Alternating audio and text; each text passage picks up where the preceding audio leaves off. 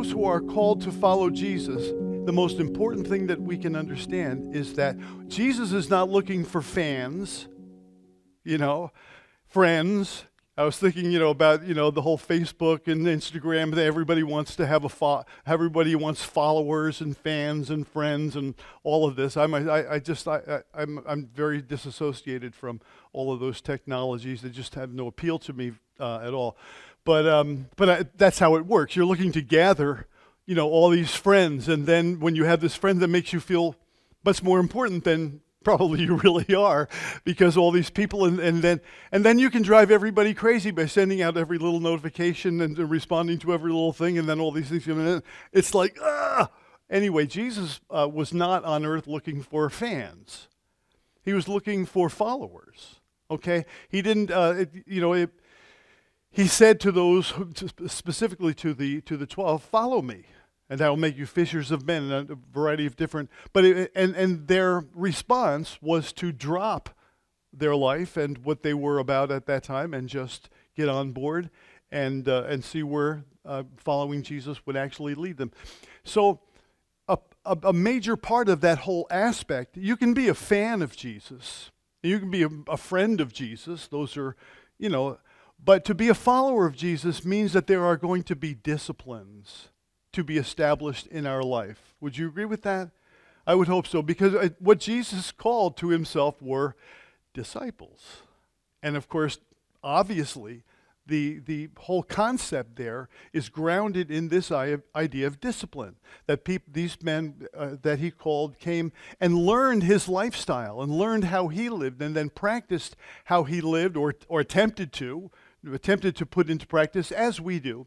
To, um, and it requires, in order for our lives to become fruitful um, in terms of our relationship with the Lord, it is absolutely essential that we would embrace the concept of uh, discipline. Eh, because if I'm a disciple, um, discipline is essential. So, anyway, in, in the uh, Sermon on the Mount, Jesus points out um, three three disciplines particularly. Th- these classes are really good. I can't see with them and I can't see without them. How how is this happening? I don't. um, anyway, um, so Jesus points out three, and uh, we'll take a, a look at them. I mean, essentially, they are when you pray, when you fast, when you give. Okay, and those are all things that I'm kind of glad we've got a um, if we're going to have a, a number, uh, if we're going to have a small number of people in church on one particular Sunday, um, I'm good at, well, let's get it over with this Sunday because I'd like to, I really would like to share this with us as a church family because these things in terms of praying and praying corporately and praying towards certain ends and fasting and fasting corporately and fasting towards a certain end or, toward, in, or, to, or in order to receive um, God's direction for our for us as a church, and you know what He has for us uh, coming in this uh, new year of 2022, and then giving is another area where all of those all of these three things Jesus doesn't say if, but He says when. Right, and pretty much everybody knows that. So when you fast, when you pray, when you give, and then he offers certain instruction, and he offers this instruction in the context of the Sermon on the Mount. Now, the Sermon on the Mount is more than just, let's say, um, the high points of things that Jesus liked to uh, share when he went out to preach, or let's say a compendium of his of his you know major thoughts. The Sermon on the Mount is a radically unique perspective, taking everything that was said in the Old Testament and moving it forward because Jesus is not bringing to us the Old Testament like kind of um, hashed, rehashed, or the, the, the entire, the gospel, like in, in uh, I, I, have all these verses, we'll, we'll get to them at some point. Um, but when Jesus came, it says, Jesus, at that time, Jesus began to preach um, the gospel of the kingdom of God, saying, Repent, the time is fulfilled uh, change your mind and believe the good news. This is essentially the, the message. So Jesus was not bringing a rehashed Judaism, although he does say at the beginning of the Sermon on the Mount, Do not think that I have come to destroy the law and the prophets. I have not come to destroy, but to fulfill. For truly I say unto you, until um, uh, until heaven and earth pass away, not one jot or one tittle shall pass away until all things be fulfilled. So it's important that we understand that Jesus is not here to abolish Judaism, he's here to upgrade it. And that's exactly what the Sermon on the Mount is all about. It takes all of these themes and concepts that were a part of the Old Testament law because Jesus, Jesus is coming to us with an, with an entirely different basis for our relationship with God other than law. John chapter 1 says, For the law came through Moses, but grace and truth came through Jesus Christ. And so it's, it's a different approach to God. It is not inconsistent with the Old Testament, it's just a better understanding of it, a richer, fuller understanding of it. And so when, when Jesus comes to uh, begin his ministry, he comes proclaiming the gospel of the kingdom of God. There's the difference. In other words, we have now come into the kingdom of God. Old Testament Israel was a very specific work that God was doing through a very specific people for a very specific purpose, and that purpose ultimately was fulfilled in the coming of Christ Himself.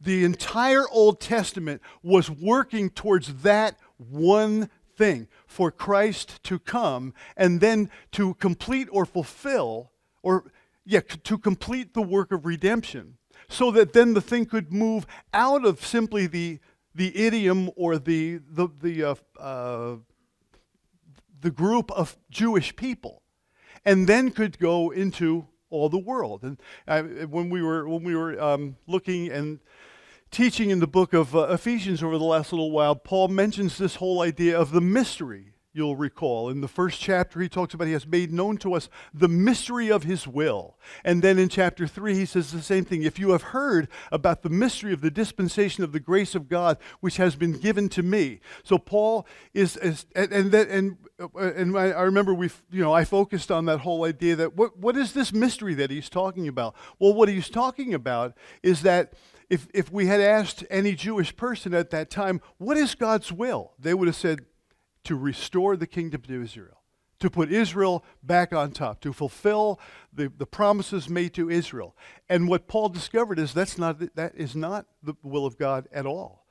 The, re, the, the, the will of God is now that all might be saved and might come in might come to Christ, to the Jew first, but also to the Greek, to everybody that God is doing this new thing in which the, the entire fulfillment of his plan is found in the person and work of our Lord Jesus Christ.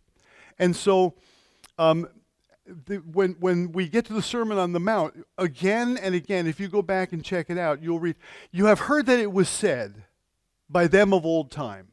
Okay? And then he goes through any number, there, there must be six, eight, ten different sayings like that when you know some of the, the, the, you have heard that it was said you shall love your neighbor and hate your enemy. But i say unto you love your enemies do good to those who um, despitefully use you and persecute you, that you may be the children of your Father in heaven. For he sends forth rain on the evil and on the good, and, and causes his sun to shine on the just and on the, on the unjust. Be, you, be ye therefore perfect, even as your Father in heaven is perfect. You have heard that it was said by them of old time, You shall not commit adultery. But I say unto you, whoever looks upon a woman to lust after her has already committed adultery. And, and again, Jesus takes all of these things that were like legal. Um, uh, ordinances, laws, right? And in the Old Testament, of course, not committing adultery is one of the top 10, right? And, and, and all of these things that he brings up, um, he brings up to say that you know that it was, it was kind of laid out in a certain legal framework in the Old Testament, but I'm telling you, you've got to understand these things more deeply from your heart because the heart is the basis. To, to just simply have a perfunctory external obedience. And this is where the discipline idea comes in. That in order for us to follow the Lord, there'll be numbers of disciplines that I will put on me. I won't put them on Carl or you, but I, I will, the Spirit of God will put them on me, and I will have the choice to walk in those disciplines and what I have discovered is when I have walked in spirit directed disciplines, good things happen. Actually, there is a response to it. Again, we'll, we'll uh, take a look at this um, if we ever get to uh, the notes and the slides and stuff. But the response to all of the three things that Jesus talks about when you fast, when you give, when you pray is this And the Father who sees in secret shall reward you openly. Now, that's a wonderful promise, isn't it? That's an amazing promise. The Father, it's, it's, it's kind of, you really could think of it as kind of a threat and a promise. You know, the Father, because it works on, but it, it's a two-edged sword for sure. The Father who sees in secret shall reward you openly. So if what's going on in secret is not particularly good, might be a good idea to, uh, you know, kind of like cut that out because um, because the greatest law in, in, in this world and law in the Word of God is that do not be deceived. God is not mocked. Whatsoever a man sows, that shall he also reap. Whoever sows to the flesh will of the flesh reap corruption, but whoever sows to the Spirit will of the Spirit reap everlasting life. Right? So the Father who sees in secret, that's the important thing. Our lives are always being observed by God. Every attitude, every gripe, every complaint, every kindness. Jesus says, if you give a cup of cold water in my name, you won't lose your reward for that. They're very gracious, benevolent, kind, good God. But he looks beneath the surface. The surface is, you know, man looks upon uh, the outward appearance, but God looks upon the heart.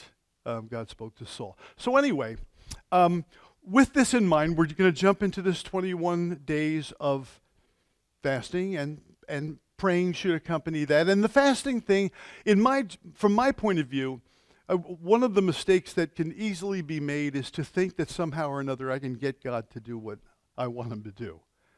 Boy, is that a mistake. that, is, that is just a total mistake. Because if we, if, if God, because God has a, such a good heart and goodwill that we wouldn't, we wouldn't dare want to challenge it. He's, he's already working things out, He's already working things through, and He has the best in mind for all of us. And so, so at different times in my life, I know you, you, you kind of feel like maybe there's a, a, person who is sick or a situation that seems to be a mountain, something you can't seem to get past, something you can't, you can't get through, and you feel like, I'll fast and I'll pray and I'll, you know. But I think the fasting thing really just enables us to take time away from something that we truly love eating, right? And to take some time away from that and offer that time to God. And again, and, and when that is done as a personal discipline and something that just happens between um, any of us ourselves and the Lord, the Father who sees in secret shall reward openly. And so, um, that's that's kind of basically what I had in mind to share with you this morning, although I, I do want to show you a couple things with this in mind. And I'm, I, I really debated back and forth as to whether to go here this morning. But this is something that has just recently come up. This may be, this may be the Lord. This may not be the Lord. Um, but something that has just recently come up in terms of what um, what's a, a, future thing for us as a church body and, and where to go now. I mean, I, I'm, I am filled with, I have extreme gratefulness. I really do. Walking around this place and seeing what has developed here and how God has so blessed. You know, I, I can remember when we were meeting in my basement of a house that we just bought out here in Oak Ridge, and and, and here we are. And then over the course of time, having bought this place back in 96, and then little by little, we've kind of worked on it and fixed it up. And so it is, it, it's, it's beautiful now. It's wonderful, a wonderful place for us to gather together, isn't it? I mean, God is so, re- the location, I mean, it, it really, I mean, there's parking. You just, I hope you noticed the parking lot um, got done, you know, a while ago. Tell Randy, by the way, he did a great job because he does. You know, like it, it, it is such a blessing to have a man from our church family, a man like that, who will jump on that project. Like, he's, that's ministry. Right? That's ministry going on back there. That's different than a job. The guy who can just come in and like pave a parking lot. He's ministering to the, it's wonderful, isn't it? And that's how, and, and that's true for, for everybody in our church family. That we, you know, there have been projects and things and things to give to and things that we've worked on together. Now we look at it and think, ah, it's great. It's really great. It, was ministry because we worked together and served together and got to know each other. And that's really, really important aspect of the growth of a church fellowship. So, um, so I'm amazed by you know what God has done here, and uh, I, I, I, just it just blows me away. So this may be um, like what's next. Now this uh, this place is a place that's here in town probably about like six, eight miles. And, and maybe just as a word of caution, like if you do discover where this thing is, I wouldn't just go up there and start prowling around and, you know, don't make a pain in the neck out of yourself. Um, you, you can kind of drive around it, but there, there's, there's a, a, man who lives here on this location. His name is Brother George. He's a Capuchin father. No, not a father. He's a Capuchin brother. And um, he's been living in this building for about probably 25 to 30 years. And the owner, um, if anybody, no one really knows who owns this building. Um, uh, this brother George has been designated the administrator, um, legally uh, uh, uh, designated the administrator of this property, and um, uh, and he is re- he resides there now. He's the only person that does live there.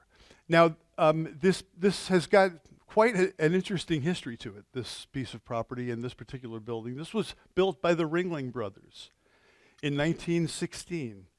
Uh, and, and, the Ringling Brothers used to come to town here in Oak Ridge, drop all their animals off right down here uh, at the uh, railroad station where it crosses Oak Ridge Road, and then they would march all of their animals down um, and and house them there in the wintertime. And those all those buildings that you see down there by Lake Swannanoa were all part of that whole thing. And, um, and it, it, this is quite an interesting, it's a national historical site. And so, so here's how this came about. Um, my son, as a gag, um, shot me this, uh, the ad for this thing from Zillow. And, uh, and he said, This is just exactly what I need. I need my own private mansion and my own personal chapel. and we had a good laugh over it. And uh, now that this, this, this building here and the property, the four acres roughly that it sits on, is for sale for $800,000. $800,000 is not, not big money, right? Um, it was built, as I said, in 1916. So anyway, I, I, was looking at it, and in light of, you know, we're doing this uh, homeschool co-op thing, and um, just you know what what could this what could this ultimately become? So I brought it over here. I'm chatting with Jewel about it um, a couple of weeks ago. So uh, I called Zillow to see if we could go take a look at it. But unless you can show that you've got six eight hundred thousand sitting somewhere in a bank account, uh, they're not too eager to uh, show you the property, and that's understandable. Um, so I thought, hey, eh, I'll just go over there. So Jewel and I jumped in the truck went over there and pulled up. There's a car there. And I had heard about this guy, um, Brother George. Brother George is my age. Um, he's Polish. He's a Capuchin, like I said, a brother. He's not quite a priest. he's not ordained in that level of. The, uh, and and this building has been owned over the last number of years. It was first owned by the Ringling Brothers. Then it was turned over, I think, in 1948 to the Capuchin Fathers. The Capuchin Fathers brought a, whole, a, a number of uh, men who had been imprisoned in uh, Dachau and in other Nazi concentration camps and death camps. A number of the fathers were brought over here, and they they lived here for a number of years, from about 48 to like the late 50s or something. And then the the place was completely abandoned, and no one was there. If you go by there, it's uh, called the Saint Stanislaus uh, Friary, and it was the uh, uh, it was, it was the place where these particular friars basically lived for a while. Today, the only guy that's on the property is Brother George. So, uh, so we, we, go over, and I'm just looking around and checking the place out, knocking on the door, and nobody answers the door. So, Jewel and I are walking around, and uh, I go look at the front door. Hey, hey, look at that, it's open. So I open it up and walk in there. Here comes, uh, here comes Brother George, you know, out to meet me, and uh, I give him a yakshimash, you know, so a little uh, little, little, Polish contact right there, you know, that never hurts. And uh, so we start talking, and, and um, so I mentioned to him that we were thinking of this building as possibly like a school. And this guy lights right up. I mean, just like that would be an excellent idea. That would be now. This is a, this guy, um, Brother George, is a very learned man.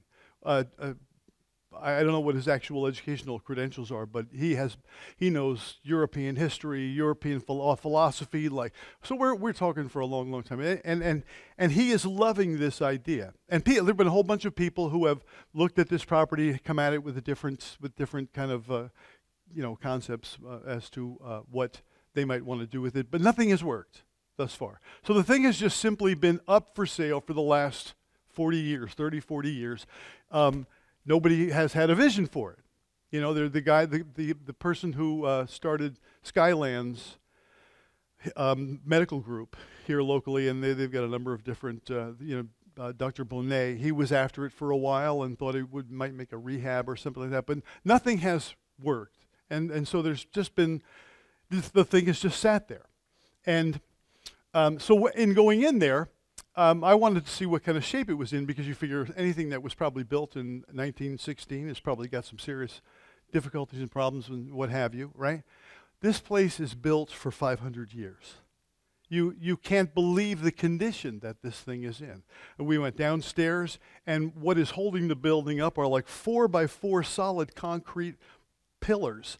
The, and then the entire, the entire building is poured concrete. So um, again, when I'm upstairs, kind of like looking around and having done my share of framing and stuff like that, you know, I, I would kind of be on the lookout for certain things, rafters and roofing and all that kind of stuff, which would be about the first thing that would, uh, you know, have you where you'd find some real problems. So we go up to the attic. I'll show you some of the pictures. Here, let me. Uh, that's the back.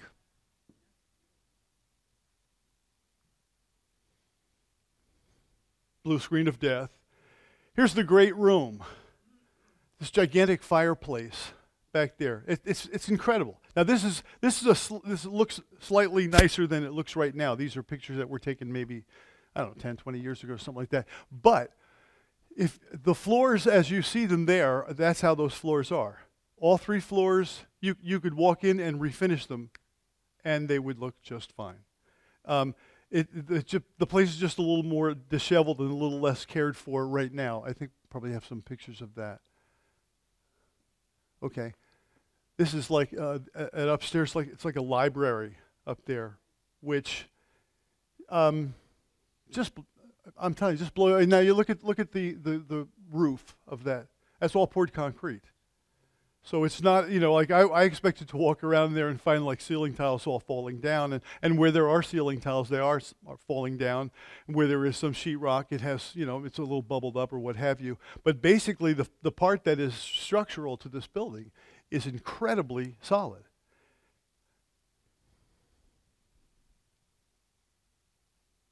Okay, that's, that's now. So that's a picture I took. And that's the back side of the building. That's those are the there's the rafters and the ridge. Is there a yeah. Ridge, rafters, roof, solid concrete. Is the other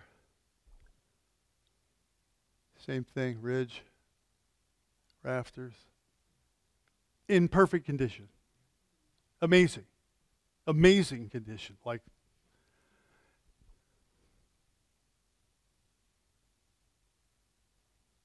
Here's um, the chapel. Brother George is up in this chapel every day, seeking the Lord, spending his time in his devotions and prayer, receiving and administering communion, Eucharist to himself. And it's, and it's kind of like the fingerprint of the Lord has been on this place for a long, long time. One thing that's really interesting, too, is that this is called the St. Stanislaus Friary. Okay? It is named after uh, St. Stanislaus. You would you won't be surprised to learn. Um, St. Stanislaus was a, um, it's either a Czech or a Polish saint going back to the 1500s, right? I, started reading up on his biography, but it turns out that his, his name was Saint Stanislaus Kostka, right? Now, my wife's maiden name is Kostka, spelled exactly the same, K O S T K A, which was like, I mean, that's not a name I've heard. Costco, I heard of that. but K O S T K A. And, and, and she comes from a very Catholic family. Her father, her father was kind of like so kind of in the grip of his Catholicism that he never even would come to church. He just felt like it would be a violation. And that's kind of the way it was for that generation of Catholic people. They, you know, to go to come to a Protestant church would be like, uh, you know, like kind of walking into the enemy's camp or something like that. You know, that's just kind of the way it was.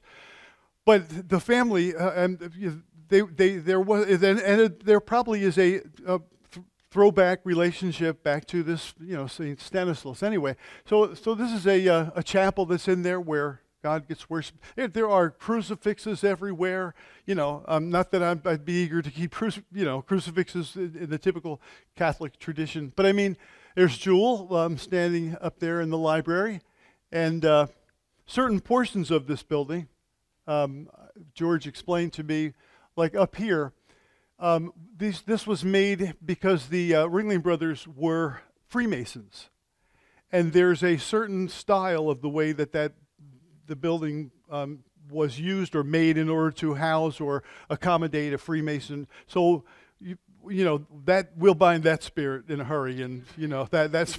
But I'm, you know, I, I don't I don't fear such things. You know what I mean? Like presence of God comes in, the presence of not God goes out. Yeah. So you know, to, so the presence of God is in this building, but it, uh, that kind of stuff is interesting anyway.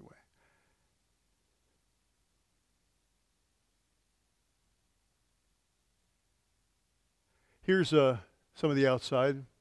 Roof really not looking that bad. Some of them, you know, fascia and moldings and cornices and stuff like that, obviously in need of some TLC. Now, there, there it is in all of its glory, probably when it was first built, right, for the Ringling Brothers way back when. And um, yeah, wow, right? So um, I don't know where this is going to go. I just figured, okay, if we're gonna if we're gonna fast and we're gonna pray and we're gonna give, right? This I think would be something for us to begin to seek the Lord for. You know, it, it is. It's unfortunate that um, the thing sits vacant, and the way it has been determined by the court, this guy, Brother George, at the sale of the property. Now, again, their um, uh, price is eight hundred thousand uh, dollars. Brother George gets two hundred um, for his years of living there and caretaking and what have you, and um, uh, and the rest goes. So I just figured, well, let me go over and offer Brother George two hundred thousand dollars. Like I'll have that in a couple of days, and we'll do the deal, and that'll be that. But there's also um, a, an interest on this by the cap, the Polish Capuchin fathers uh, and at the moment, it, uh, George is rather persuaded that the Capuchin Fathers wouldn't just lay down and die on this, that they would want their piece of the action, although they do nothing there, they have no interest there, they are not involved there in any way, only this, uh, this older guy, George is. But anyway, I'm not sure exactly where to go with this. I, I just feel like this is something that, this thing ought to be being used, right? This thing, and, and for us to think in terms of not only, you know, right now we've started this homeschool co op, which is one thing. Um, which I'm, I'm very happy and pleased with the way it's going. Uh, there's there's uh, development that is uh, going to be needed as the as the thing grows. I could also see this being somewhat of like a uh, a local Bible type college, right? Or offering offering a series of courses where people could come who wanted to get let's say prepared for ministry. So we could have that kind of a, a school there and that kind of a school, I, I would think would be very, um, very beneficial and very useful. And uh, and we probably one of the one of the issues of, of actually starting a school, let's say like an elementary school or elementary high school or something like that, is you come into a world of regulation. And like right now, this you know th- this building it would will it, it will need a lot of retrofitting. There is no heating system in here now. There's you know so there's a lot of things that would have to be um, upgraded and, and addressed. But it just reminds me of what this place was. Um, I remember the day we walked in here, and I, you know, I, I went by here every day. I saw the sign. They wanted nine hundred thousand dollars for it, which we didn't have, and uh, but we were, you know, meeting in school. It's not like we were meeting or, or you know, like uh, to to meet together was something that we just did for nothing. There was costs involved with all of it. So we came over here and we talked. I remember walking around this place, and it was just like I mean, the guy, the guy who built this place, same guy that built across street Fairytale Forest. Everything was like had his own little decorative touch on it. Things, things were painted. There was all very, very interesting work that that was done here. But I just remember walking around this place and going like, wow. This really would make like a great place for us to have church. And at that point, if, if you recall, like up there in the, uh, the that upper cabaret room up there, there's a there's a, like a, a Lally column in the middle of the room, and that Lally column he had it all decorated. It was a tree there's branches coming off of it and leaves and fruit and all kinds of stuff. And it was just typical. Not, not one wall was painted, let's say like painted like it is now. Every, every wall here was hand painted. Hand painted to make it, it because he just had his own artistic touch. And, and like this place reminds me of that. You know, it's like, wow, this place could really be something special. Um, and again, it's, it's, it is designated a, a, an historical site. Um, so anyway, um, as we launch into all of this, let me uh, let me go into some of these uh, verses of scripture, and then we'll receive communion together. I do with that. Ah. Probably got a little too much up here in terms of the. You know what's a hoot? I am always worried about whether or not I'm going to be able to fill up the time. 30 years of doing this okay? And I am always concerned about whether or not I'll have enough or I'm just going to stand there and run out of things to say. I guess I'm just a slow learner here, right? Okay.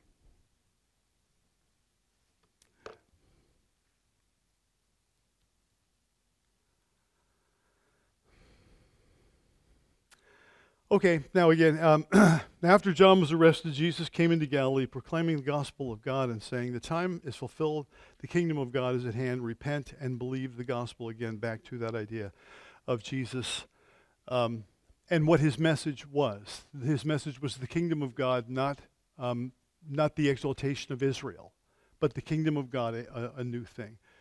And then Do not think that I have come to abolish the law or the prophets. I have not come to abolish them, but to fulfill them. For truly I say unto you, until heaven and earth pass away, not an iota nor a dot will pass from the law until all is accomplished. Therefore, whoever relaxes one of the least of these com- commandments and teaches others to do the same will be called least in the kingdom of heaven, but whoever does them and teaches them will be called great in the kingdom of heaven. For I tell you that unless your righteousness exceeds that of the scribes and Pharisees, you will never enter the kingdom of heaven. And he's pointing directly to this idea that the Pharisees were quite content with external righteousness, to do the things that would be seen by people. And in being being seen by people, that was that was what they were after, and that was the reward, according to what Jesus says. And, but Jesus, of course, in, in all of the disciplines that he is um, speaking of, he's saying, don't don't do things to be seen of people do things to be seen by God. When you give, when you fast, when you pray, do those things to be seen by God, and the Father who sees in secret will reward you openly. Here's, here's a, like a sample of this um, sense of the upgrade of the, uh, of, of the Sermon on the Mount. You have heard that it was said, You shall love your neighbor and hate your enemy. But I say to you, love your enemies. Pray for those who persecute you, so that you may be the sons of your Father who is in heaven. For he makes his sun to rise on the evil and on the good, and sends rain on the just and on the unjust. For if you love those who love you, what reward do you have? Do not even the tax collectors say? I remember when I, first year I taught in um, a Christian school out in Ohio, and um, the, the word in King James is publican, right? And so the, some kid was quoting, the, I think this was something that we were memorizing. It says, If you love those who love you, what, what, what reward do you have? Do not even the Republicans the same? kind of Freudian slip. Um, if you uh, greet your brothers, what more are you doing than others? Do not even the Gentiles do the same? You must therefore be perfect as your Father in heaven is perfect. So you see, you know, you've heard that it was said of old time, but this I'm telling you uh, to move this thing forward. Um, next one. Beware of practicing your righteousness before other people in order to be seen by them, for then you will have no reward from your Father who is in heaven.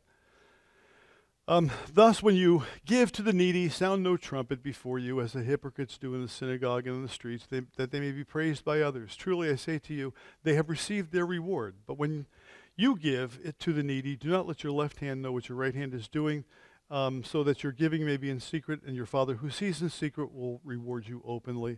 Then we have the next one having to do with praying. Same basic concept. When you pray, you must not be like the hypocrites, for they love to stand and pray in the synagogues and in the street corners that they may be seen by others. Truly I say to you, they have received their reward.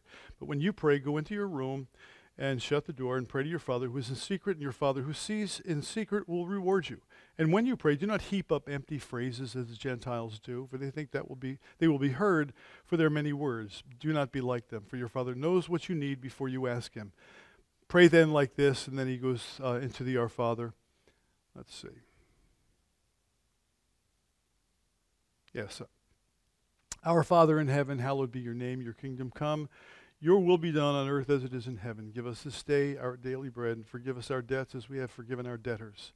And lead us not to temptation, but deliver us from evil. For if you forgive others their trespasses, your heavenly Father will also forgive you. But if you do not forgive others their trespasses, neither will your Father forgive your trespasses. And then uh, finally, the word on fasting. When you fast, do not look gloomy like the hypocrites, for they disfigure their faces, that their fasting may be seen by others. Truly, I say to you, they have received their reward. But when you fast, anoint your head and wash your face, as your fasting may not be seen by others, but by your Father uh, uh, who is in secret, and your Father who sees in secret will reward you. And so, obviously, the guiding principle with all of this is the Father who sees in secret will will dole out rewards appropriately.